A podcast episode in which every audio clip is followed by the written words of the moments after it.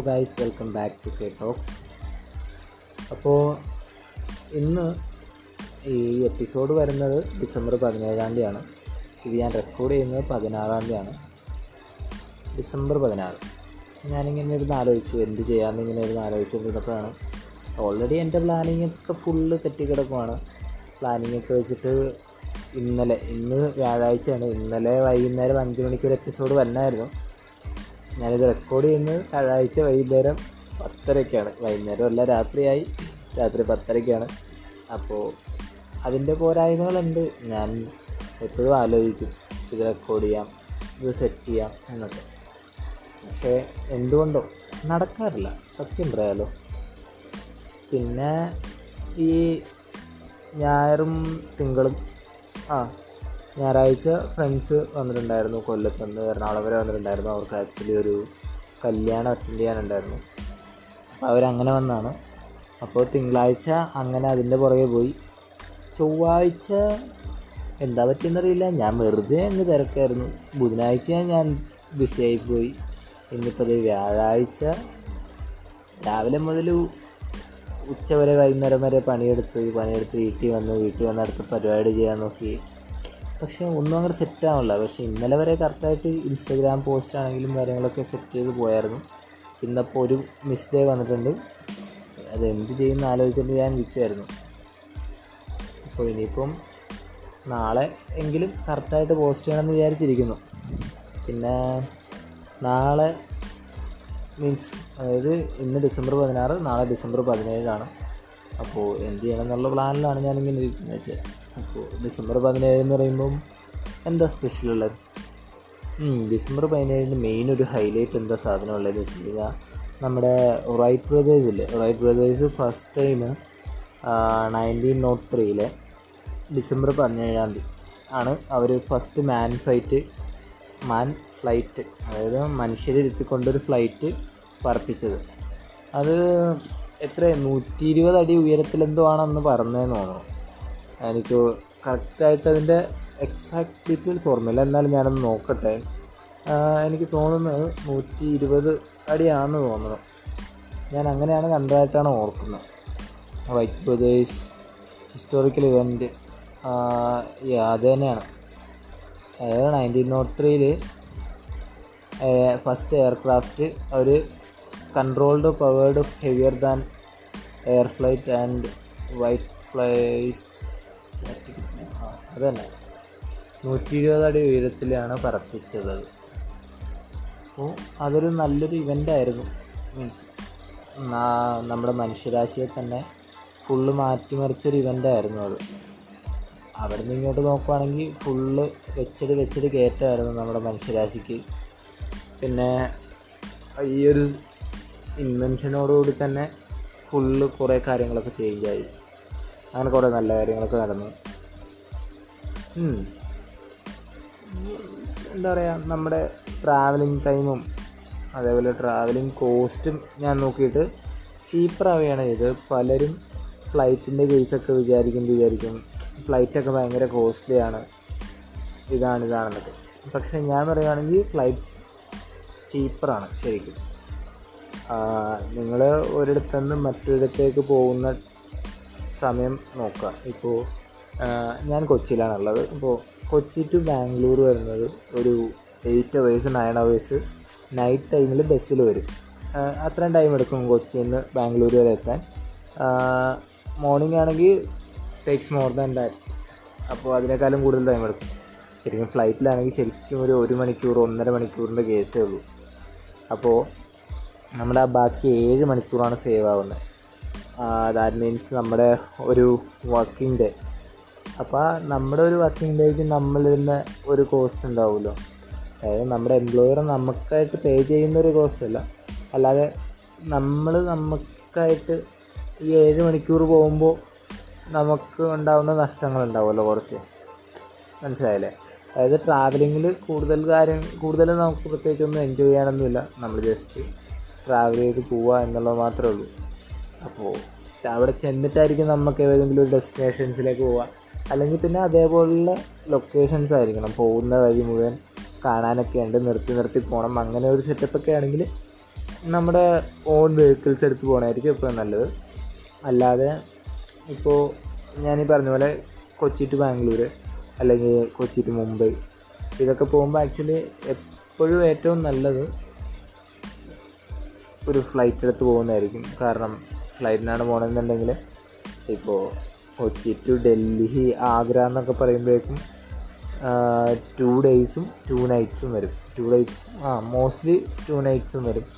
അപ്പോൾ അത്രയും ടൈം എന്നൊക്കെ പറയുന്നത് കുറച്ച് കൂടുതലാണ് ആക്ച്വലി ശരിക്കും പ്ലെയിനിൽ പോവുകയാണെങ്കിൽ ഒരു എയറോപ്ലെയിനിലാണെങ്കിൽ വൺ ആൻഡ് ഹാഫ് അവർ എന്തോ എടുക്കുള്ളൂ എന്ന് തോന്നുന്നു ആഗ്ര വരെ.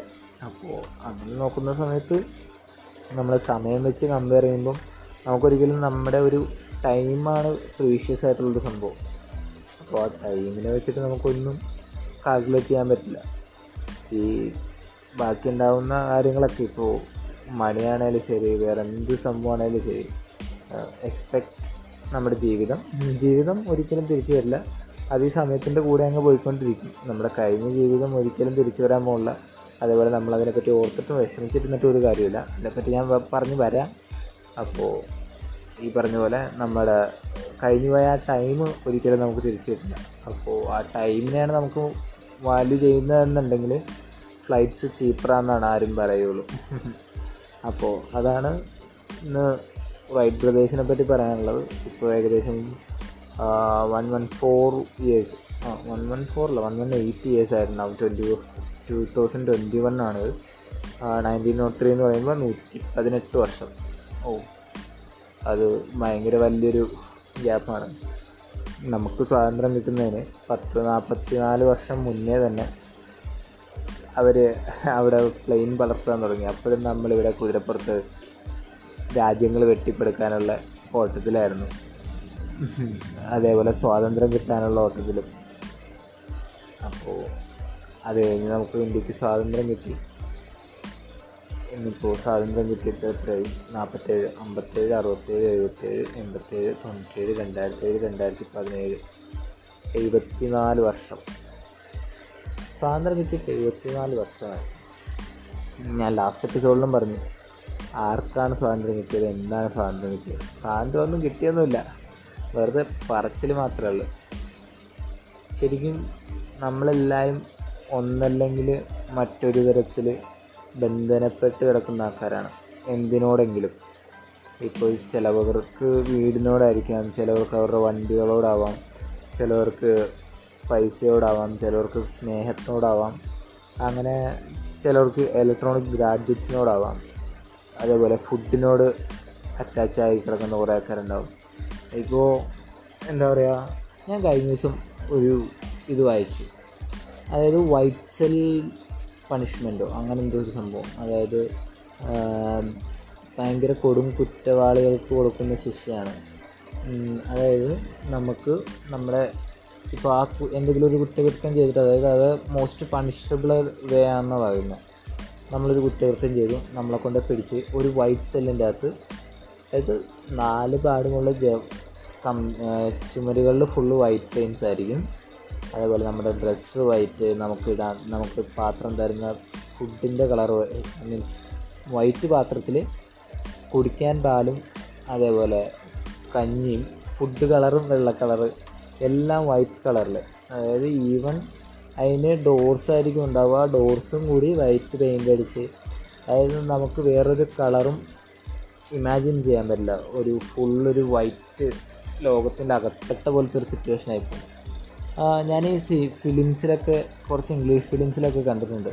അതെന്തുകൊണ്ടാണെന്ന് ഞാനിങ്ങനെ ചില നേരത്ത് ആലോചിക്കാറുണ്ടായി പക്ഷേ അപ്പോഴത്തൊരു കിട്ടിയില്ല. പക്ഷേ അത് കഴിഞ്ഞാണ് ഞാൻ ആലോചിച്ചത് നമുക്ക് ഏതെങ്കിലും ഒരു കളറ് പ്രത്യേകിച്ച് വൈറ്റ് എന്ന് പറയുമ്പോൾ ഭയങ്കര ബ്രൈറ്റ് ആയിട്ടുള്ളൊരു കളറാണ്.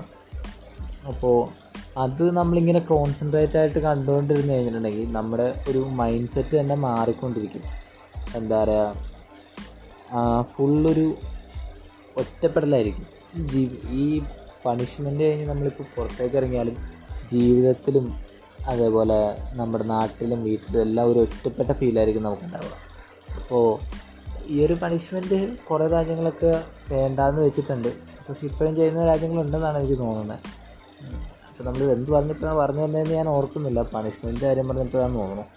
ആ അപ്പോൾ അതാണ് സംഭവം. പിന്നെ പിന്നെ എന്തായിരുന്നു ഉം, വേറെ ഞാനെന്ത് പറയാനായിട്ട് വന്നു. സ്വാതന്ത്ര്യത്തിന്റെ കേസ് പറഞ്ഞു.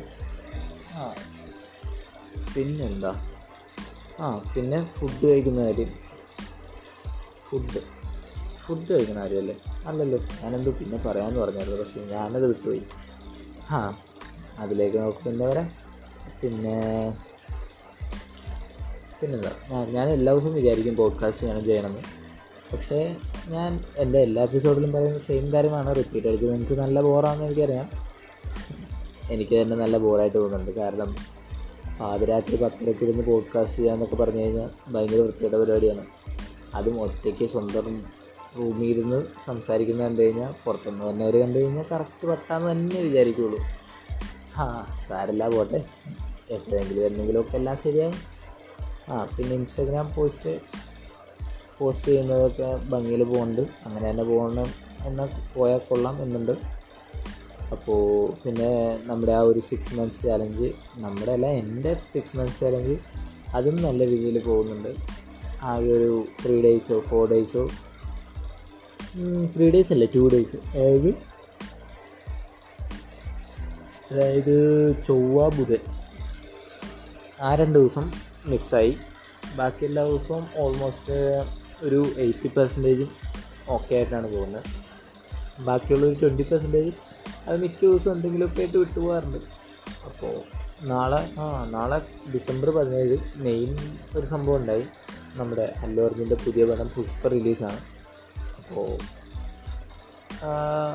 എനിക്ക് തോന്നുന്നു ചിലപ്പോൾ നല്ല മൂവി ആയിരിക്കാം. ചിലപ്പോൾ അത്ര നല്ലതായിരിക്കില്ല. ഞാൻ ബേസിക്കലി ഒരു അല്ലു അർജുൻ ഫാനാണ് എനിക്കത് അംഗീകരിക്കുന്നതിന് വലിയ കുഴപ്പമൊന്നുമില്ല. അല്ലു അർജുൻ ഇഷ്ടപ്പെടാത്ത ഒരാൾ പുള്ളി അടിപൊളിയല്ലേ? അതെ. അപ്പോൾ അങ്ങനെയൊക്കെയാണ് കാര്യങ്ങൾ നാളെ അപ്പോൾ ആ ഫിലിം റിലീസാണ് ഫിലിം എല്ലാവരും പോയി തിയേറ്ററിൽ തന്നെ കാണുക പിന്നെ ഇന്ന് സ്പൈഡർമാൻ നോവേ ഹോം റിലീസായി വേൾഡ് വൈഡ് ആയിരുന്നു. എനിക്ക് തോന്നുന്നു രണ്ടായിരത്തി ഇരുപത്തൊന്ന് തുടങ്ങിയ ശേഷം ഏറ്റവും കൂടുതൽ സ്ക്രീനിൽ കളിച്ച പടം ചിലപ്പോൾ സ്പൈഡർമാൻ നോവേ ഹോം ആയിരിക്കും. മീൻസ് ഒരു ഇംഗ്ലീഷ് മൂവി കാരണം അത് കഴിഞ്ഞിട്ട് ഇംഗ്ലീഷ് മൂവീസ് ഒന്നും വന്നിട്ടില്ല എന്ന് തോന്നുന്നു. ആ കഴിഞ്ഞ ജെയിംസ് ബോണ്ടിന്റെ എന്തോ ഓർമ്മ അല്ല മിഷൻ ഇമ്പോസിബിൾ ആ മിഷൻ ഇമ്പോസിബിൾ ആ അവരുടെ സീരീസാണ് തോന്നുന്നു ഓർമ്മ വന്നത്. ആ ഞാൻ പൊതുവെ ഇംഗ്ലീഷ് മൂവീസ് കാണൽ കുറവാണ്. മലയാളം മൂവീസ് കാണാറുണ്ട്. പക്ഷേ സെലക്റ്റീവാണ് കുറച്ച് മലയാളം മൂവീസ് നല്ല റിവ്യൂസും കാര്യങ്ങളൊക്കെ ഉണ്ടെങ്കിൽ മാത്രമാണ് മലയാളം മൂവീസ് അങ്ങനെ പോയി കാണാറുള്ളൂ. മലയാളം മൂവീസിനോടൊരു അല്ലെങ്കിൽ പിന്നെ ഏതെങ്കിലുമൊക്കെ ട്രെയിലർ കണ്ടിട്ട് ആ കൊള്ളാം. ഈ പടം ഫസ്റ്റ് ഡേ അല്ലെങ്കിൽ ആദ്യത്തെ ഒരു ഒരു വീക്കിനുള്ളിൽ പോയി കണ്ടാൽ കൊള്ളാം എന്നൊക്കെ തോന്നും പണ്ടെന്നൊക്കെ പറഞ്ഞു കഴിഞ്ഞാൽ എല്ലാ സിനിമയും തുടങ്ങണ അതായത് റിലീസിന്റെ അന്ന് തന്നെ പോയി കാണുക. അങ്ങനത്തെ ഒരു സെറ്റപ്പൊക്കെ ആയിരുന്നു. പക്ഷേ ഇപ്പോൾ കുറേ ആയിട്ട് അതൊന്നും നടക്കാറില്ല. ഒന്നാമത്തെ സമയമില്ല. സമയമില്ലാത്തത് വലിയൊരു പ്രശ്നമാണ് ശരിക്കും ദിവസത്തിൽ ഇരുപത്തിനാല് പോരാ മണിക്കൂർ പക്ഷെ ചില ദിവസം വിചാരിക്കും എന്തിനാണ് ദൈവമേ ഇരുപത്തിനാല് മണിക്കൂർ ഒരു പന്ത്രണ്ട് മണിക്കൂറോ പതിമൂന്ന് മണിക്കൂറോ മതിയായിരുന്നത്? ചിലപ്പോൾ വിചാരിക്കും ഇരുപത്തിനാല് മണിക്കൂർ കൊണ്ട് ഒന്നും ആവാനല്ലോ ഒന്നും അങ്ങോട്ട് എത്താനുള്ളതല്ലോ എന്നൊക്കെ. പക്ഷേ എന്തോ ഇരുപത്തിനാല് മണിക്കൂർ എനിക്ക് തോന്നുന്നു ഒരു ബാലൻസ്ഡ് ആയിട്ടുള്ള ടൈമാണെന്ന് തോന്നുന്നു. ചില ദിവസം തോന്നുന്നു ഒരു നാൽപ്പത്തിരണ്ട് മണിക്കൂറോ അമ്പത് മണിക്കൂറൊക്കെ ഉണ്ടായിരുന്ന കൊള്ളായിരുന്നു പക്ഷേ വർക്കിനൊക്കെ പോയി ബോറടിച്ചിരിക്കുമ്പോൾ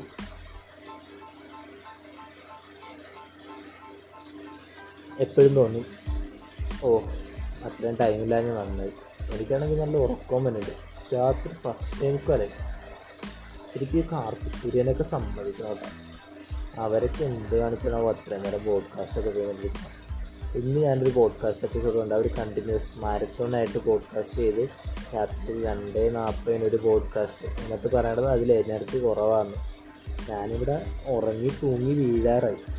അതായത് ഇന്നേ വരെ ഒരു എപ്പിസോഡിൽ പോലും കുറച്ച് എനർജി പോലും കാണിക്കാത്ത ഒരാളാണ് ഞാൻ. എന്നിട്ട് അവരുടെ എനർജി ഇല്ലാത്ത തടഞ്ഞ എപ്പിസോഡ് ഞാൻ ചിരിച്ച് ഞാൻ മണ്ണ് കത്തി. അയ്യോ നല്ല കോമഡി എപ്പിസോഡായിരുന്നു നമ്മുടെ അഖിലേഷ്. നമ്മുടെ നല്ല സോറി അവരുടെ അഖിലേഷ് എന്ന് പറഞ്ഞൊരു ഫ്രണ്ട് ഉണ്ട് അപ്പം. അവരുടെ ഫ്രണ്ടും പിന്നെ അയി- അവരുടെ വൈഫും വന്നിട്ടുണ്ടായിരുന്നു ആ എപ്പിസോഡിൽ കൊള്ളാമായിരുന്നു. നല്ല എപ്പിസോഡായിരുന്നു ഞാൻ ഏറ്റവും കൂടുതൽ പരാ ഞാൻ എന്റെ ഈ ഒരു പോഡ്കാസ്റ്റിൽ ഏറ്റവും കൂടുതൽ പരാമർശിച്ചിട്ടുള്ളത് പരാമർശിച്ചിട്ടുള്ള പുറത്തുനിന്നുള്ളൊരു പോഡ്കാസ്റ്റ് ഇന്റർലക്സ് പോഡ്കാസ്റ്റ് ആയിരിക്കും. കാരണം അവർ വളരെ നന്നായിട്ട് തന്നെ ചെയ്യുന്നു. അത് ഭയങ്കര ഇഷ്ടമാണ്. എനിക്ക് പോഡ്കാസ്റ്റ് ചെയ്താൽ കൊള്ളാം അല്ലെങ്കിൽ എന്റെ മനസ്സിലുള്ള ആഗ്രഹങ്ങളൊക്കെ ആരോടെങ്കിലുമൊക്കെ പറഞ്ഞാൽ കൊള്ളാം ഇതേപോലെ ചെയ്ത് ഇതിന് സംസാരിച്ചാൽ കൊള്ളാം എന്നൊക്കെ തോന്നി തുടങ്ങിയത് ഇന്റർലക്സ് പോഡ്കാസ്റ്റ് കാണാൻ തുടങ്ങിയ പിന്നെയാണ്. ഞാൻ എന്താ പറയുക അവരുടെ ഓൾമോസ്റ്റ് എല്ലാ എപ്പിസോഡ്സും ഈ ഒന്നര മണിക്കൂർ ഒരു മണിക്കൂറിന് മേളിലുള്ള എപ്പിസോഡ്സ് എല്ലാം ഞാൻ ഫസ്റ്റ് കാണുന്നത് തൊമ്മൻജിയുടെ തൊമ്മൻജി വരുന്ന എപ്പിസോഡാണ് ഫസ്റ്റ് കാണുന്നത് ഇന്റർലെക്സ് പോഡ്കാസ്റ്റിന്റെ അപ്പോൾ അത് വളരെ നല്ലൊരു എപ്പിസോഡായിരുന്നു വളരെ എന്റർടൈനിങ് ആയിട്ട്. അതിൽ കാർത്തിക് സൂര്യ മാത്രമേ ഉണ്ടായിരുന്നുള്ളൂ ആ എപ്പിസോഡിൽ കാർത്തിക് സൂര്യൻ ടൊം തൊമ്മൻജി. തൊമ്മൻജി അടിപൊളി മനുഷ്യനാണ്. ഞാൻ പിന്നെ ഞാൻ അവിടെ നിന്ന് അതിന് മുന്നേ ഒരു മൂന്ന് മാസമായിട്ട് കുറച്ച് എപ്പിസോഡ്സ് ഒക്കെ ഇട്ടിട്ടുണ്ടായിരുന്നു എന്ന് തോന്നുന്നു ആ സമയത്ത്. അപ്പോൾ ആ എപ്പിസോഡ്സ് എല്ലാം കണ്ടു.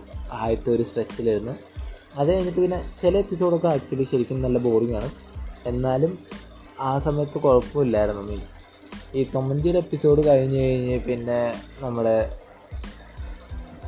ബിനുവും അഖിലേഷും ദാസനും ഒക്കെ ജോയിൻ ചെയ്യുന്നു അതിൽ അപ്പോൾ അത് കഴിഞ്ഞിട്ട് അവരുടെ ഒരു വൈബ് എന്ന് പറയുന്നത് വേറൊരു ലെവലാണ് നല്ല സൂപ്പറാണ് സൂപ്പറായിട്ടാണ് പരിപാടി പോയിക്കൊണ്ടിരിക്കുന്നത്.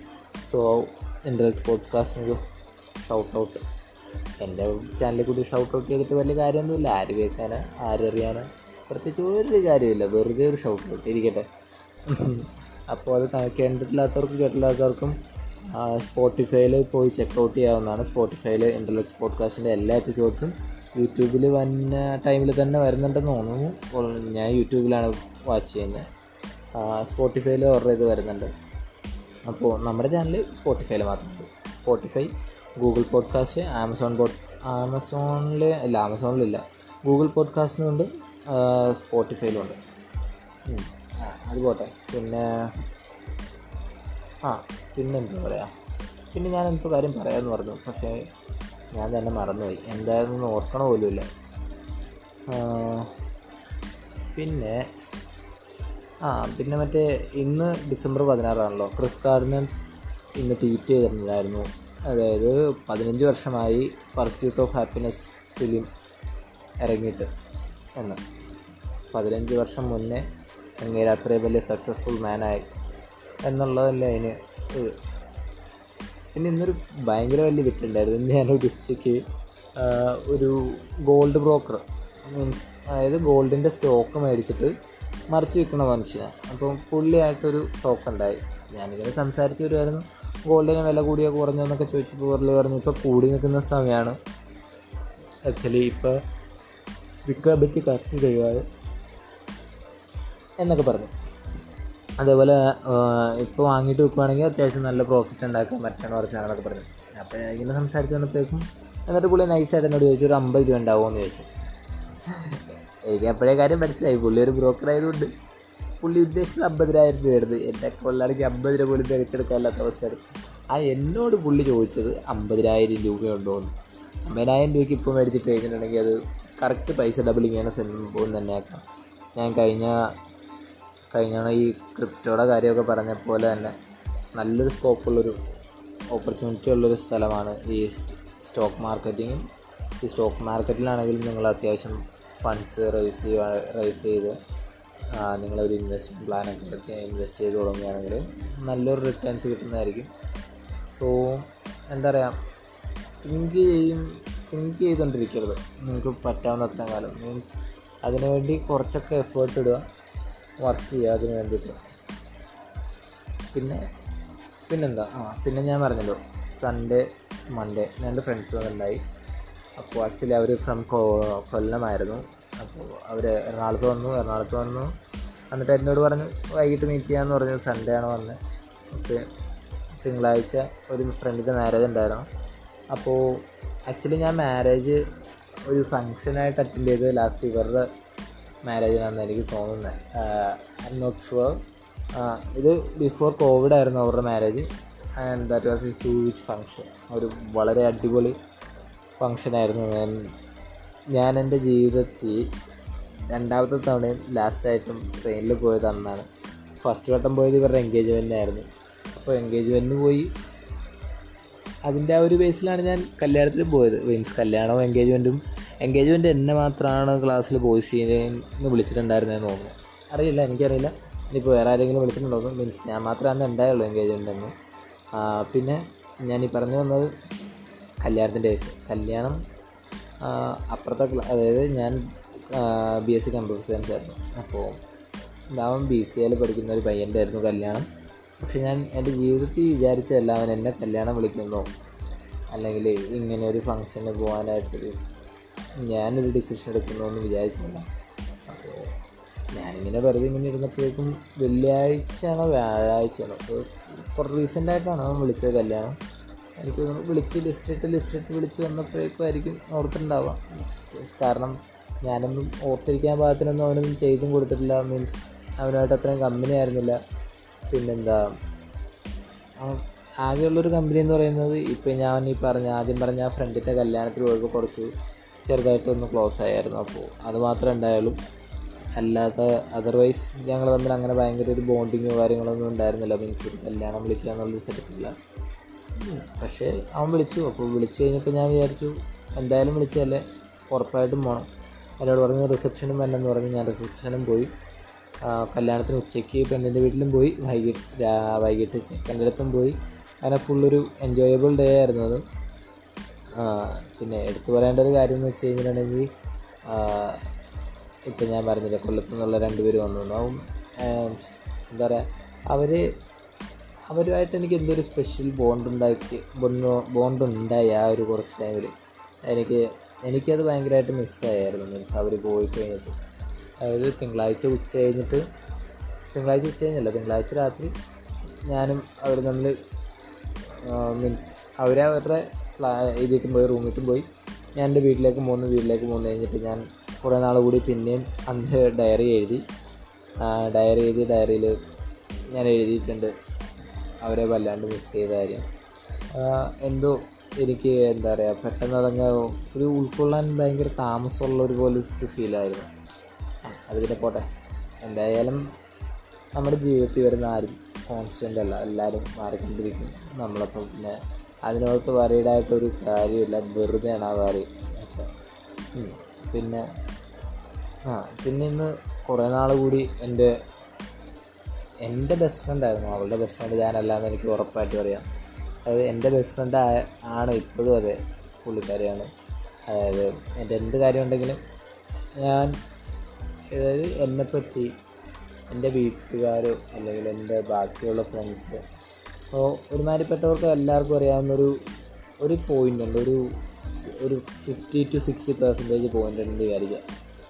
ഈ പോയിന്റിന്റെ അപ്പുറത്തേക്ക് അറിയാവുന്ന ഒരാളെ ഉണ്ടാവുള്ളൂ. അതെനിക്ക് ഉറപ്പുണ്ട്. പക്ഷേ ഒരാളെ ഉണ്ടാവും അറിയാവുന്നതെന്ന് ഞാൻ പറയുന്നില്ല. അറിഞ്ഞിട്ടുള്ള അതായത് അല്ലെങ്കിൽ എന്റെ വായിൽ നിന്ന് തന്നെ കേട്ടിട്ടുള്ള ഒരാളെ ഉണ്ടാവുള്ളൂ. അത് അവളായിരിക്കും. അപ്പോൾ അവളിന്ന് വിളിച്ചിട്ടുണ്ടായിരുന്നു. വിളിച്ചിട്ട് കുറേയൊക്കെ സംസാരിച്ചു. ഞാൻ എനിക്ക് തോന്നുന്നു രണ്ടാമതാണോ. അല്ല.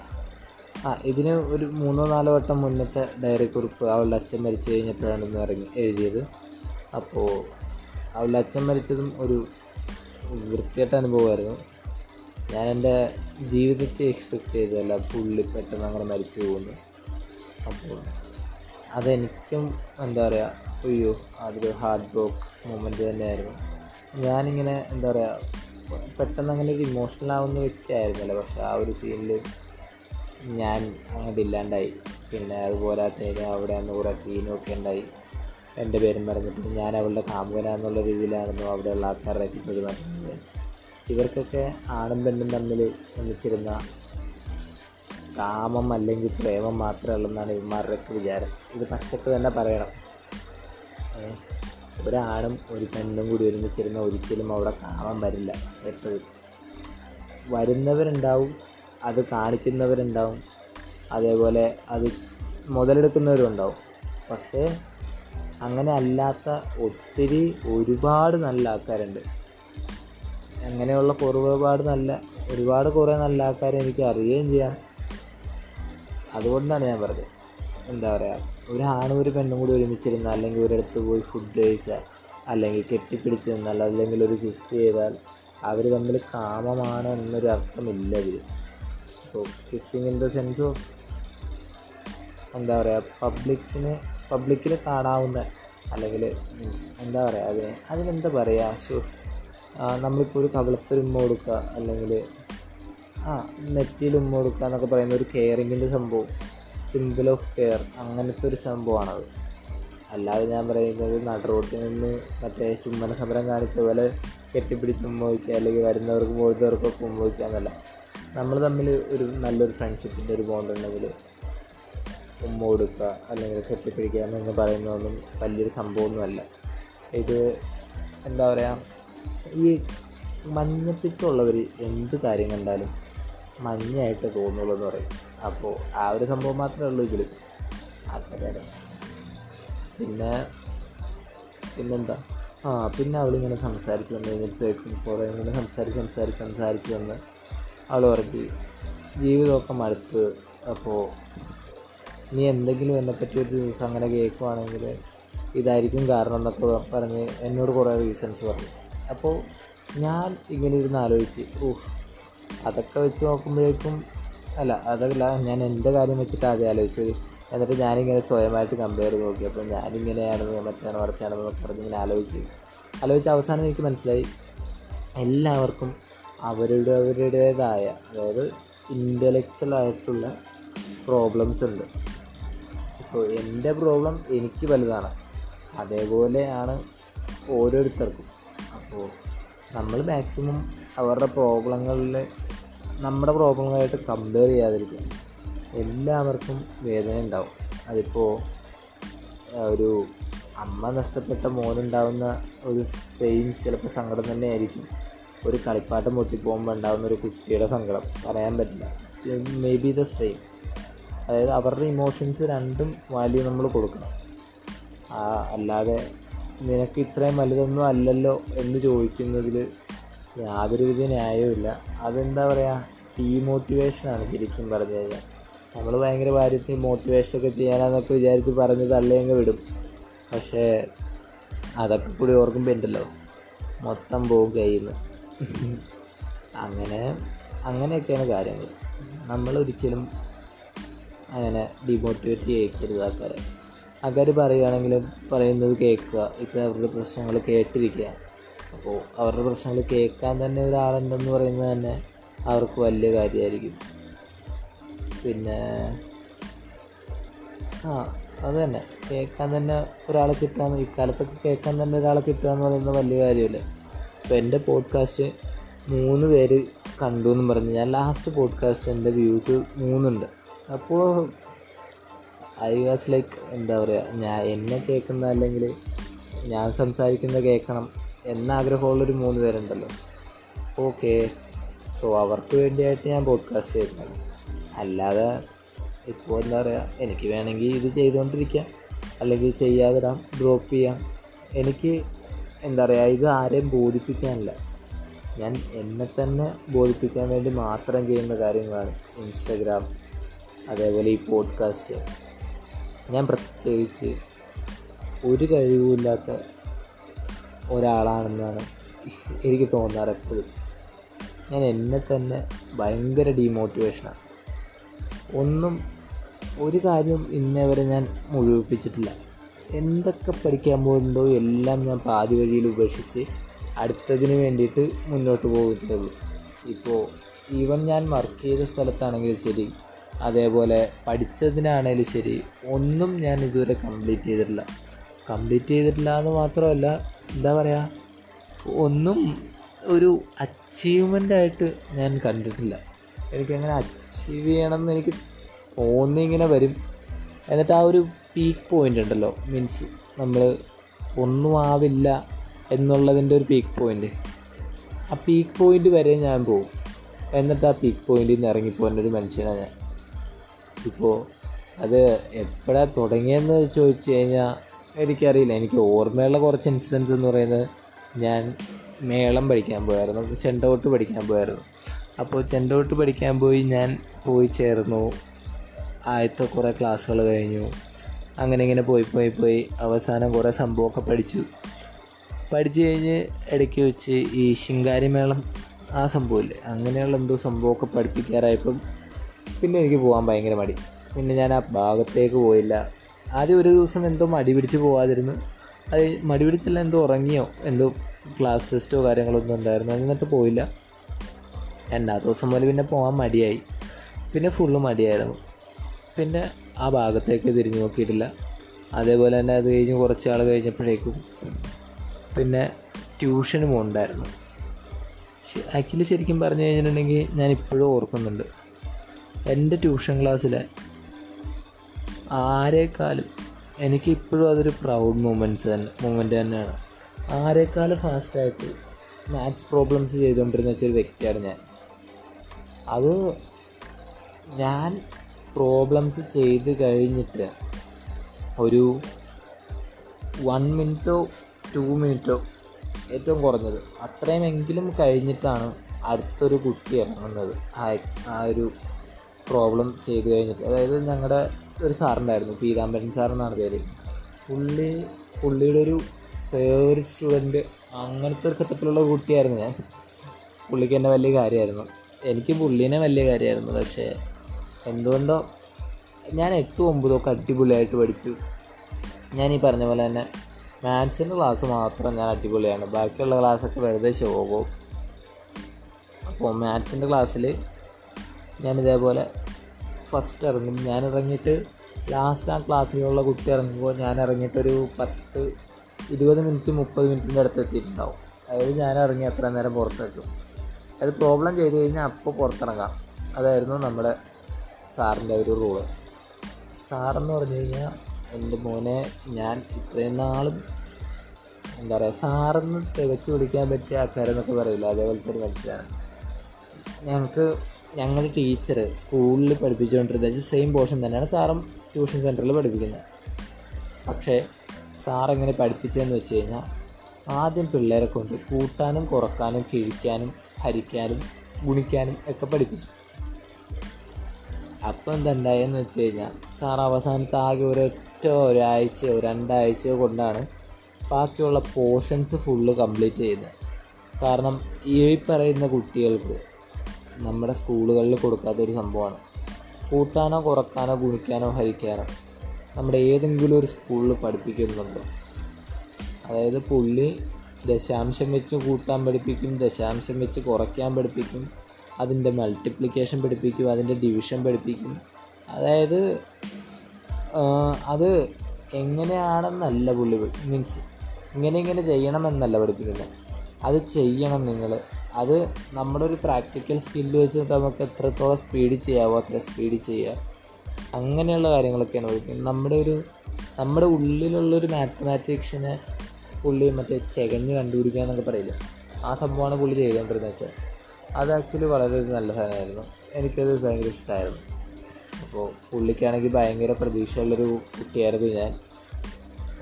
അതായത് പത്താം ക്ലാസ്സിൽ എ പ്ലസ് മേടിക്കാൻ സാധ്യതയുള്ള കുട്ടികളിൽ ഏറ്റവും മുൻപന്തിയിൽ മാത്സിന് എ പ്ലസ് വാങ്ങാൻ തീർച്ചയായിട്ടും കഴിയും എന്ന് പുള്ളി ഉറച്ചു വിശ്വസിച്ചിരുന്നൊരു കുട്ടിയാണ് മുൻപന്തിയിലുണ്ടായിരുന്നത് പക്ഷേ കറക്റ്റായിട്ട് ഡിസംബർ മാസത്തിൽ ഇപ്പം ഞാൻ അവിടെ നിന്ന് നൈസായിട്ട് പോന്നു. ജനുവരി മുതൽ ഞാൻ ട്യൂഷൻ സെന്ററിലേക്കേ പോയില്ല. ജനുവരി ഫെബ്രുവരി മാർച്ച് ആ മൂന്ന് മാസം കൊണ്ട് എന്റെ സാറിന് എ പ്ലസ് പ്രതീക്ഷ അപ്പോഴും ഉണ്ടായിരുന്നു.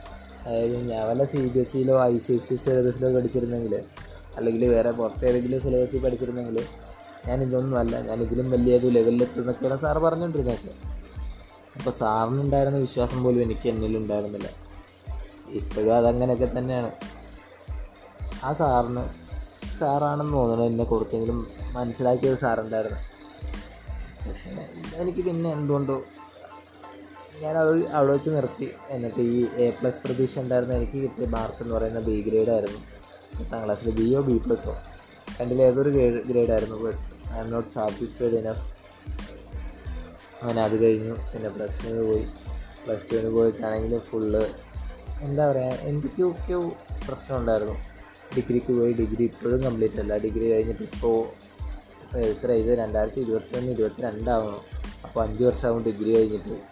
അപ്പോൾ എന്റെ ഏഴ് അഞ്ച് പന്ത്രണ്ട് വർഷം. ഡിഗ്രിയും ഡിഗ്രി ഫുള്ളായിട്ട് ചെയ്യാനായിട്ട് ഏഴ് അഞ്ച് പന്ത്രണ്ട് വർഷമായി. ഇതുവരെ ഡിഗ്രി പോലും കംപ്ലീറ്റ് ആക്കിയിട്ടില്ല. അങ്ങനെ മൊത്തം ദുരന്തം എന്ന് പറഞ്ഞു കഴിഞ്ഞിട്ടുണ്ടെങ്കിൽ എന്റെ അത്രയും വലിയ ദുരന്തം വേറെ ആരും ഉണ്ടാവും എന്ന് എനിക്ക് തോന്നുന്നില്ല. പന്ത്രണ്ട് വർഷം കൊണ്ടൊക്കെ ഡിഗ്രി ചെയ്യാന്നൊക്കെ പറഞ്ഞു കഴിഞ്ഞാൽ കുറച്ച് കടുപ്പമാണ്. അപ്പോൾ എന്താ പറയുക ഇപ്പോഴും എഴുതുന്നുണ്ട്. പാസ്സായാൽ പാസ്സാവട്ടെ എന്നുള്ള രീതിയിൽ എഴുതിക്കൊണ്ടിരിക്കും. ഇപ്പോഴും എഴുതുന്നു. ഇനിയും വന്നു കഴിഞ്ഞാൽ ഇനിയും എഴുതും. അങ്ങനെ വിട്ടു കൊടുക്കാനായിട്ട് തയ്യാറല്ല. എന്നാലും ശ്രമിക്കും. കിട്ടിയാൽ കിട്ടട്ടെ. ആ. പിന്നെ പിന്നെന്താ? നല്ല വിഷമമുണ്ട്. ചില നേരത്ത് ഓർക്കുമ്പോൾ നല്ല സങ്കടം വരും. ചില നേരത്ത് ഓർക്കുമ്പോൾ നമ്മുടെ ജീവിതത്തിൽ സങ്കടം മാത്രമാണെങ്കിൽ അല്ല സന്തോഷം മാത്രമാണെങ്കിൽ അല്ലെങ്കിൽ ഇത് തന്നെ. സങ്കടം മാത്രമാണെങ്കിലോ അല്ലെങ്കിൽ സന്തോഷം മാത്രമാണെങ്കിലോ എന്താ ഉള്ള കാര്യം? പ്രത്യേകിച്ച് ഒന്നുമില്ല. നമുക്ക് പിന്നെ ഒരു ജീവിതത്തോടൊരു ഇതുണ്ടാവില്ലല്ലോ ഒരു അഫെക്ഷൻ ഉണ്ടാവില്ലല്ലോ. അപ്പോൾ നമുക്ക് ഈ സംഭവം മുന്നോട്ട് തന്നെ പോയിക്കൊണ്ടിരിക്കുന്നത് എന്ത് നല്ലതാണേലും ശരി ചീത്തയാണേലും ശരി ലൈഫ് ഷുഡ് മൂവ് ഓൺ അപ്പോൾ ഇത്രയുമൊക്കെ എന്തായിട്ടും മുന്നോട്ട് തന്നെ പോകാനായിട്ടാണ് ഞാൻ തീരുമാനിച്ചിരിക്കുന്നത്. അപ്പോൾ എന്റെ കുറേ ഫ്രണ്ട്സും കാര്യങ്ങളൊക്കെ ഉണ്ട്. ഫ്രണ്ട്സ് എന്നല്ല എനിക്ക് അറിയാവുന്ന കുറച്ച് ആൾക്കാരുണ്ട് അതുപോലെ തന്നെ അറിയില്ലാത്ത കുറച്ച് ആൾക്കാരുണ്ട് ഇനിയിപ്പോൾ ഈ പോഡ്കാസ്റ്റ് ഭാവിയിൽ എപ്പോഴെങ്കിലും കേൾക്കുന്ന നിങ്ങൾ ഇപ്പോഴല്ല കേൾക്കുന്നവരും മിക്കവാറോ വർഷം കഴിഞ്ഞിട്ടാണ് അല്ലെങ്കിൽ ഒരുപാട് നാളുകൾക്ക് ശേഷമാണ് ഇത് കേൾക്കുന്നതെങ്കിൽ നിങ്ങളോടായിട്ട് എനിക്ക് പറയാനുള്ള ഒന്നേ ഉള്ളൂ. എന്താ പറയുക നമുക്ക് ജീവിതം ഒന്നേ ഉള്ളൂ. ഈ ജീവിതം ജീവിച്ചു തീർക്കുക. അല്ലാതെ നിങ്ങൾ നിങ്ങളുടെ താൽക്കാലികമായിട്ടുള്ള പ്രശ്നങ്ങൾക്ക് വേണ്ടി ഒരു പെർമനന്റ് സൊല്യൂഷനായ സൂയിസൈഡ് ഒരിക്കലും ചൂസ് ചെയ്യാതിരിക്കുക. സൂയിസൈഡ്സ് എന്താ പറയുക നമുക്ക് ഒരിക്കലും നം ഒരു അധികാരമില്ല നമ്മുടെ ശരീരത്തിൽ പിന്നെ നമ്മുടെ ബോഡി ഒരു വേസ്റ്റ് ബാസ്ക്കറ്റുമല്ല അത് നിങ്ങൾ ഓർക്കും എപ്പോഴും. കാരണം നമ്മൾ പലപ്പോഴും ചെയ്യുന്നൊരു കാര്യമാണ്. ഇതും മറ്റേ കാര്യത്തിലൊക്കെ അവരെ പെട്ടെന്ന് തോന്നുന്നു തീർക്കട്ടെ അതായത് നമ്മൾ പലപ്പോഴും ചെയ്യുന്ന കാര്യം അപ്പോൾ ഭക്ഷണം വേസ്റ്റ് കൊണ്ട് കളയണമല്ലോ എന്ന് വിചാരിച്ചിട്ട് അതും കൂടി കഴിക്കുന്നത്. അത് ശരിക്കും എന്ത് കാര്യം അപ്പോൾ നമ്മുടെ ബോഡി എന്ത് വേസ്റ്റ് ബാസ്ക്കറ്റ് വേസ്റ്റ് ബാസ്ക്കറ്റിൽ കൊണ്ട് ഭക്ഷണം ഇടുക ഇടുക എന്ന് പറയുന്നത് വലിയ കാര്യമൊന്നുമല്ല. ഇപ്പോൾ നമ്മൾ വെറുതെ ഇരുന്ന് കഴിക്കുന്നതും നമ്മളിപ്പോൾ ഈ വെറുതെ ഇരുന്ന് കഴിക്കുമ്പോൾ നമ്മൾ ആലോചിക്കുന്ന ഒരു കാര്യം ഇതാണ്. എത്രയോ പാവപ്പെട്ട ആൾക്കാർ ഭക്ഷണം കഴിക്കാതെ കിടക്കുന്നു എന്നുള്ളതായിരിക്കും.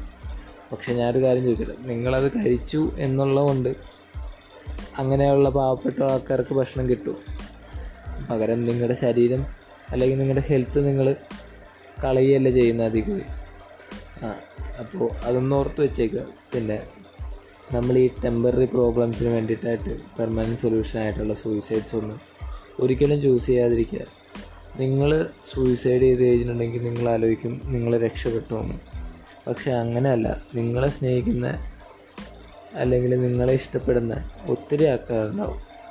ചിലപ്പോൾ ഒരു രണ്ട് പേര് അല്ലെങ്കിൽ ഒരു മൂന്ന് പേര് അല്ലെങ്കിൽ പോട്ടെ ഒരു പത്ത് പേരൊക്കെ ആയിരിക്കും ഉണ്ടാവുക. എന്നാലും നിങ്ങൾ അവരുടെ ഒരു മാനസികാവസ്ഥ അപ്പോഴത്തെ ഒന്ന് ചിന്തിച്ച് നോക്കുക. അങ്ങനെയൊക്കെ ചിന്തിച്ച് നോക്കി കഴിഞ്ഞിട്ടുണ്ടെങ്കിൽ നിങ്ങൾ ഒരിക്കലും ഇങ്ങനൊരു സംഭവം ചെയ്യില്ല. അപ്പോൾ അവർ അത് കഴിഞ്ഞിട്ട് കിടന്ന് കിടന്ന് കഷ്ടപ്പെടും. കാര്യങ്ങളൊക്കെ കൂടി ആലോചിച്ച് നോക്കുക. അങ്ങനെ എല്ലാ കാര്യങ്ങളും ആലോചിച്ചിട്ട് മാത്രം ഇങ്ങനെയുള്ള ഡിസിഷൻസ് എടുക്കുക എപ്പോഴും. പിന്നെ ഞാനിതിപ്പോൾ പറയാനുള്ള മെയിൻ കാരണം എന്ന് പറഞ്ഞു കഴിഞ്ഞാൽ എന്റെ ഈ ബെസ്റ്റ് ഫ്രണ്ട് എന്ന് പറഞ്ഞ്. അതായത് എനിക്ക് അവളെന്നും എന്റെ ബെസ്റ്റ് ഫ്രണ്ടാണ് അവൾക്ക് എങ്ങനെയാണെന്നോ അല്ലെങ്കിൽ അവർക്ക് ഈ സ്നേഹിക്കുമ്പം സ്നേഹം നമ്മൾ ഒരാളുടെ അടുത്ത് എന്ന് പറഞ്ഞു കഴിഞ്ഞിട്ടുണ്ടെങ്കിൽ അയാൾ തിരിച്ച് നമ്മളെ സ്നേഹിക്കണമെന്നില്ല. നമുക്ക് നമ്മുടെ മനസ്സിലുള്ള സ്നേഹം അങ്ങോട്ട് പറയാം. അല്ലെങ്കിൽ അത് എക്സ്പ്രസ് ചെയ്യാം. അവർക്ക് ചിലപ്പോൾ നമ്മളോട് ആ ഒരു സ്നേഹം ഉണ്ടാവണമെന്നൊന്നുമില്ല. അത് വലിയ ഉറപ്പൊന്നും പറയാൻ പറ്റില്ലാത്ത കാര്യമാണ്. അപ്പോൾ ആ എന്റെ എനിക്കെന്നും അവളെന്റെ ബെസ്റ്റ് ഫ്രണ്ടായിരിക്കും അതിലിപ്പോൾ എത്ര കൊല്ലം കഴിഞ്ഞാലും എത്ര നാൾ കഴിഞ്ഞാലും. അവൾ ആ അവൾ എന്തോ എനിക്ക് എന്തോ ഒരു വല്ലാത്തൊരു കണക്ഷനുള്ളൊരു ആളാണ്. അപ്പോൾ അവ അവൾക്ക് ചിലപ്പോൾ ഞാൻ അവളുടെ ഒരു പത്ത് നൂറ്റമ്പതോ അല്ലെങ്കിൽ ഇരുന്നൂറോ ഫ്രണ്ട്സിൽ ഒരാളാവാം. പക്ഷേ എനിക്ക് എന്റെ വളരെ ക്ലോസ് സർക്കിളുള്ള വളരെ കുറച്ച് ആളുകളിൽ ഒരാളാണ് അവൾ ആ ഒരു ആ ഒരു ക്ലോസ് സർക്കിളിൽ തന്നെ ഞാൻ എന്റെ ഫ്രണ്ട്സിനെ റാങ്ക് വൈസ് അടിസ്ഥാനത്തിൽ ഇരുത്തുവാണെങ്കിൽ ഫസ്റ്റ് റാങ്കിലുള്ള ഒരൊറ്റ ആളേ ഉള്ളൂ അത് അവളായിരിക്കും. സെക്കൻഡ് റാങ്കിലൊക്കെ ഒത്തിരി പേരുണ്ടാവും. തേർഡ് റാങ്കിലും ഒത്തിരി സെക്കൻഡ് റാങ്കിലും ഞാൻ ഒത്തിരി പേരെ വെക്കുന്നില്ല. സെക്കൻഡ് റാങ്കിലും ഒരാളേ ഉള്ളൂ. ഫസ്റ്റ് സെക്കൻഡ് ഒരു ഓരോരുത്തർ വീതമേ ഉള്ളൂ. അത് കഴിഞ്ഞ് താഴത്തേക്ക് വരുന്നവരും ഈ തേർഡിലൊക്കെ ചിലപ്പോൾ മൂന്നോ നാലോ അഞ്ചോ പേരുണ്ടാവും. അങ്ങനെ ഒരു അഞ്ചാമത്തെ റാങ്ക് വരെ അഞ്ചാമത്തെ റാങ്ക് വരെ ആകുമ്പോഴേക്കും എന്റെ ഫ്രണ്ട് ലിസ്റ്റ് ഫുള്ള് കംപ്ലീറ്റ് തീരുന്നു തോന്നുന്നു. അതിൽ മാത്രമുള്ള ഫ്രണ്ട്സൊന്നും ഇല്ല.